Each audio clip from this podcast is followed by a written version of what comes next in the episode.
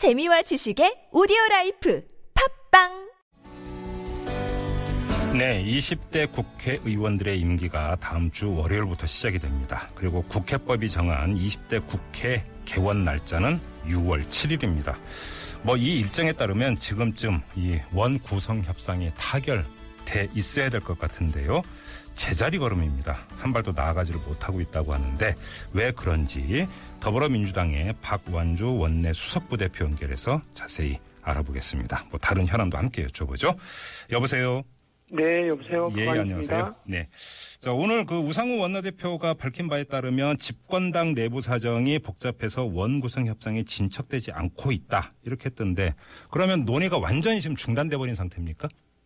그렇지는 않고요. 예, 예. 그 어, 대표님이 말씀하신 거는 조금 더 속도를 내서 하자는 거고 실무 수석 간 아, 협상은 네. 지금 뭐 카톡으로도 하고 직접 만나서 네. 어, 진행을 하고 있습니다. 근데 그 진행에 대해서 중간중간 이제 대표 지도부에서 이제 결정을 해줘야 되는데 네. 좀더 음. 속도를 냈으면 좋겠다는 취지의 말씀이고 예. 아예 뭐 협상을 안 아. 하고 뭐 공존하고 있는 상황은 아닙니다. 그러니까 원내 수석 부대표 선에서의 실무 협상은 계속 되고 있기는 하군요. 그러면. 네, 그렇습니다. 예. 쟁점은 어떤 겁니까? 쟁점은 아무래도 뭐 이미 언론에서 나왔지만 기본적으로 그 상미 배분을 어떻게 할 건지에 대한 네. 문제, 그 다음에 두 번째는 어, 상임위 분할 통합에 대한 의견, 예. 어, 어, 세 번째는 의장단에 음. 대한 요 세 가지 정도에 대해서 현재 각, 어, 각 당 의견들을, 어, 수석관에는 예. 이제, 어, 제출을 하고, 음. 그거에 대해서, 어, 논의를 진행하고 있는 상황입니다. 자, 그럼 의장단부터 한번 여쭤보죠. 그러니까 국회의장을 원내 일당인 더불어민주당이 맡고 나머지 그 두석의 부의장은 다른 정당이 하나씩 맡는다. 이렇게 지금 가닥이 잡힌 겁니까? 어떻게 된 거죠? 그게 이제 결정된 건 아니고요. 네. 저희 입장은, 네. 그 더불어민주당 입장은 이제, 음, 민심의 민의를 반영하기 위해서는 네. 음, 일당이 의장을 맡아야 된다라고 하는 예. 안을 제출해 놓은 상황이고요. 예. 그, 그 부분도 이제 논의를 지금 진행 중이고 음. 합의되고 한 부분은 아직은 없습니다. 예. 그리고 좀 상임위원장 배분과 관련해서 어 이제 더불어민주당 같은 경우는 이 법제사법 그리고 운영 예산결산 이 세 개의 위원장 자리 가운데 하나는 더불어민주당이 맡아야 되겠다. 그런데 새누리당이 여기에 대해 묵묵부답이다. 이런 식으로 전해지고 있는데 맞습니까? 그렇게 제안한 거 맞고요. 예, 예. 그 어, 새누리당에서도 그 예. 부분에 대해서 지금 검토 중이다. 네. 뭐 묵묵부답은 아니고요. 예. 어, 어쨌든 협상이라는 것은 뭐 여, 여러 가지 경우수를 놓고서 음. 네. 어, 논의를 하는 과정이기 때문에 음. 어, 전혀 뭐 고려를 안 한다든지 배제를 한다든지 이렇지는 않고요. 다 열어놓고 네. 그런 부분에 대한 제안에 대해서 음. 어, 검토를 하고 있는 중이다 이렇게 음. 말씀드릴 수 있겠습니다. 그러면 어느 정도 그러니까 이 절충안은 마련이 됐는데 원내 대표선에서의 최종 결정 이것이 남아 있는 겁니까 아니면 아직도 조정할 부분은 많이 남아 있는 겁니까? 아직은 조정 아직 시간이 있기 때문에요. 예, 이게 이제 매일 만난다고 원구성이 되는 건 아니고요. 네네. 예, 기본적으로 각 당의 의견을 놓고 실무적으로 조정한 다음에 네. 중간에 뭐 어, 지도부 의견을 듣고 이렇게 해서 최종적으로 하는 데는 아직 어, 법정 기일 준수하겠다라고 하는 큰 원칙 네. 어, 3당 원내대표께서 하셨기 때문에 음. 네네. 6월 7일 어, 의장단 하는데 음. 최선을 다해서 어, 협상 중이고 음. 현재까지는 뭐 어, 희망적으로 보고 있습니다. 그럼 6월 7일 이건 맞출 수 있다 네네. 이렇게 보시는 거군요. 알겠습니다.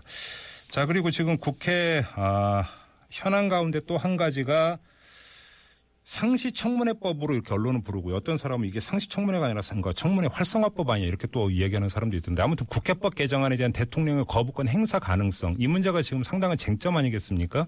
네네. 네. 일단 이전부터 여쭤보겠습니다. 아, 대통령이 거부권을 행사할 가능성이 높다. 이게 일반적인 전망인 것 같은데 우리 박완주 원내 수석께서도 그러니까 그렇게 지금 내다보고 계시는 겁니까? 그렇습니다. 아무래도 거부권 행사 가능성을 네. 어, 청와대보다는 지금 어, 여당인 새누리당에서 네. 뭐 위원 시비 또는 뭐 행정마비, 네. 상시청문회 등을 통해서 청와대 공식 대변인 논평보다는 네. 여당에서 그래서 저는 이해할 수 없는 게 가능성은 높고요. 이해할 수 없는 게 그 네. 문제가 되는 상시 청문회라고 하는 부분을 네. 확대한 수정안을 부결시 왜 부결시켰는지 네. 그거에 대해서 아- 아직까지 어, 여당 새누리당에서는 음. 명백한 답을 하지 못하는 게 예. 참 안타깝다고 생각을 합니다. 근데 어제 이제 그 우상호 원내대표와 국민의당의 박지원 원내대표 쪽에서 이제 나왔던 이야기랑 이런 것들을 보면은 거부권을 거론하는 이유가 이 국정 운영 야당들이 국정을 그러니까 국정 운영을 마비를 시키려고 한다. 이런 것들을 하면서 결국 보수 지지층의 결집을 노리고 있는 것 아니냐. 정치적 이 포석에 깔려 있는 게 아니냐. 이런 이야기가 나왔다고 하는데 이건 무슨 이야기입니까? 순수하게 저희가 보기에는 예, 이 국회법 이 법 자체가 굉장히 큰뭐 쟁점 있는 법이 아닙니다. 네네, 그 자체가 네, 그래서 심지어는 어, 더불어민주당에서는 수정안도 받아주겠다. 지금 쟁점이 되는 그 56조 1항 3호에 대해서 네, 그 어, 문제가 되는 일곱 글자를 네. 뺀 삭제한 수정안을 받아주겠다까지 제안을 했는데 문제가 된 일곱 글자가 어떤 거예요? 한번 그러니까 설명 좀 부탁드립니다. 어 일곱 글자가요. 예. 어 그 뭐죠? 현, 현안. 네, 현안 조사. 예, 현안 조사를 할 수 있다. 예, 요 요 부분이 네, 이제 네. 아, 아무래도 확대 음흠. 청문회를 확대할 수 있다라고 어, 해석할 수 있다라고 해서 예. 수정안을 냈는데 네, 네, 이 부분에 대해서 어 동의를 해주겠다 수정안도. 어, 예, 이렇게 한 상황인데 이거를 수정안 내에서 네, 수정안을 반대한 경우는 거의 어 처음 있는 일이거든요. 예, 그래서 예. 이거는 법의 문제가 아니고 정치적 의도가 있는 거 아니냐라고 하는 부분, 부분이었고요. 네. 그래서 저희는 거부권 행사를 한다라고 할지라도 네, 그 예전처럼 막 전면으로 목숨 걸고 뭐 사수하겠다 뭐 음. 이런 건 아니고요. 그러면 제 의결까지 안 갈 수도 있다는 말씀이십니까? 아, 제 의견을 요, 요구하면 그게 이제 법적 논란은 있지만 네, 어, 기왕에 어, 국회 전체에 대한 국회법 개정 요인이 어, 필요한 부분도 있기 때문에 네, 제 의결을 할지 네, 아니면 어, 새로운 국회법을 20대에서 낼지 네, 그건 이제 고민을 해봐야 되는 상황이고 어, 그 이 이 프레임보다는 민생국회 원구성은 원구성대로 네. 민생행보는 민생 행보대로 네. 해나가겠다는 게 이제 어, 당의 입장입니다. 알겠습니다. 지금 국회 얘기는 이 정도로 마무리하고요. 다른 사안 하나만 여쭤보겠습니다. 반기문 유엔 사무총장이 지금 이제 그 방한 일정을 좀 소화를 하고 있는데요. 어제 뭐 네. 사실상 대선 출마를 강력히 시사하는 발언이라고 언론은 일제히 그 해석을 하던데 유엔 네. 사무총장 임기 끝나고 대한민국 시민으로 돌아오면 뭐 결정하겠다 이런 취지의 발언을 하지 않았습니까? 네, 뭐 대선 출마 가능성을 강력히 시사한 것이다. 뭐 다들 이렇게 해석을 하던데 자, 이 반기문 유엔 사무총장의 대선 출마 시사 발언을 어떻게 받아들이십니까? 어, 저는 개인적으로, 어, 뭐, 대한민국의 국격을 높여는데 네. 일조하신, 아, 훌륭한 분이라고 생각합니다. 네. 아, 그런데 이제, 어, 오랜 동안 정말 깨끗하게 관료 생활, 외- 특히 외교에 있어서 네. 훌륭하신 분이라고 하, 하는데, 네. 그 현실, 그게 어느 당으로 갈지, 특히 뭐, 어, 여당에서 더 선호하시는 것 같은데, 음, 그 당내 경선이나 이 정치에 대해서는 익숙하지 않은 분이어갖고 이 네. 험나는 길을 잘 해칠지에 대해서는 어, 좀 지켜봐야 될 일이 아닌가 이렇게 생각을 하고 있습니다. 좀 두 가지 갈래를 좀 여쭤보는 게첫 번째는 그 의원님 같은 경우도 지역구가 충남이 충남이죠? 충남 천안인가요? 네 그렇습니다. 네. 근데 이제 그 반기문 유엔 사무총장과 관련해서 물론 주로 충북 지역 출신 의원들 입에서 주로 거론이 되고 있습니다만 충청 대망론을 이야기하는데 네네. 그 어떻게 보세요? 어, 충분히 충청권에서 대통령 후보가 어, 없었죠. 그런데 이제 최근에 반기문 총장하고 안희정 지사가 있기 때문에 네. 저희들한테는 굉장히 충청권한테는 행복한 어, 비명이 아닐까 이렇게 생각을 합니다.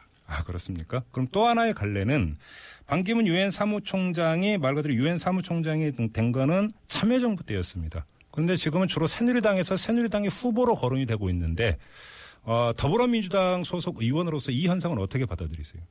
그건 반기문 총장께서 예. 정말 새, 어, 새누리당 대권 후보 어, 하실지 여부는 그분의 판단이고 그런 결정에 네. 그런 관계에 대해서 깊이 고민하는 것이 네. 그냥 기본적인 어, 상식이 아닐까 이런 생각이 듭니다. 그럼 마지막으로 좀 직설적으로 의원님의 바람은 어떤 겁니까? 반기문 유엔 사무총장의 퇴임 후에 행보에 있어서. 유, 그러니까 아, 의- 그거는 그제 바람이 중요한 것 같지는 않고요. 예, 예. 지금은 방기문 총장이 어떤 길을 갈지는 음. 본인이 깊게 고민해서 네. 결정해야 되고 음. 어느 결정이든 그거는 본인이 책임지는 거기 때문에 네. 저는 그 부분에 대해 제 바람보다는 어 전체 나라와 민족을 생각하는 속에서 결정을 할 거다 이렇게 제가 생각합니다. 이제 의원님의 바람이라고 여쭤본 것은 더불어민주당 일부 의원들은 뭐 참여정부 때 유엔 사무총장 됐고 했으면 당연히 더불어민주당으로 와야 되는 것 아니냐 이런 주장을 하기 때문에 드렸던 질문입니다. 네. 뭐 일부 그럴 수는 있는데 네. 전체적으로 저는 뭐 어, 정치라는 게 본인이 결단하고 네. 이런 부분이기 때문에 책임을 져야 되는 부분이기 때문에 예, 제가 뭐 왈가부가 할 서- 어, 성질은 아니라고 생각을 합니다. 알겠습니다. 자 말씀 여기까지 듣죠. 고맙습니다, 의원님. 네, 고맙습니다. 네. 지금까지 더불어민주당 의원 박완주 원내 수석부대표였습니다.